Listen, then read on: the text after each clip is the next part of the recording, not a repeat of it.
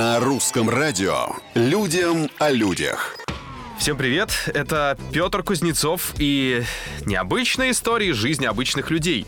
111-летний австралиец поделился рецептом долголетия. Декстер Крюгер посоветовал принимать пищу три раза в день и употреблять дюжину креветок в сутки. Мне кажется, они очень полезны. На ужин я часто открываю банку сардин к супу, говорит мужчина.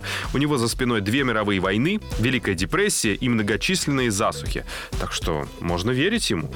Он всю жизнь проработал фермером, а в 86 лет после смерти э, супруги начал писать книги. За 25 лет выпустил 12 книг.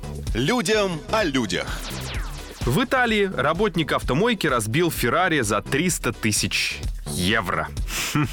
Спорткар принадлежал вратарю футбольного клуба Дженуа. ДТП произошло недалеко от аэропорта Генуи. Голкипер отдал Феррари на мойку и договорился, что ее сотрудник пригонит автомобиль к дому спортсмена. На одном из поворотов мужчина не справился с управлением и врезался в ограждение. При этом он повредил 5 припаркованных автомобилей. А! На сегодня все. Завтра будут новые истории и новые герои.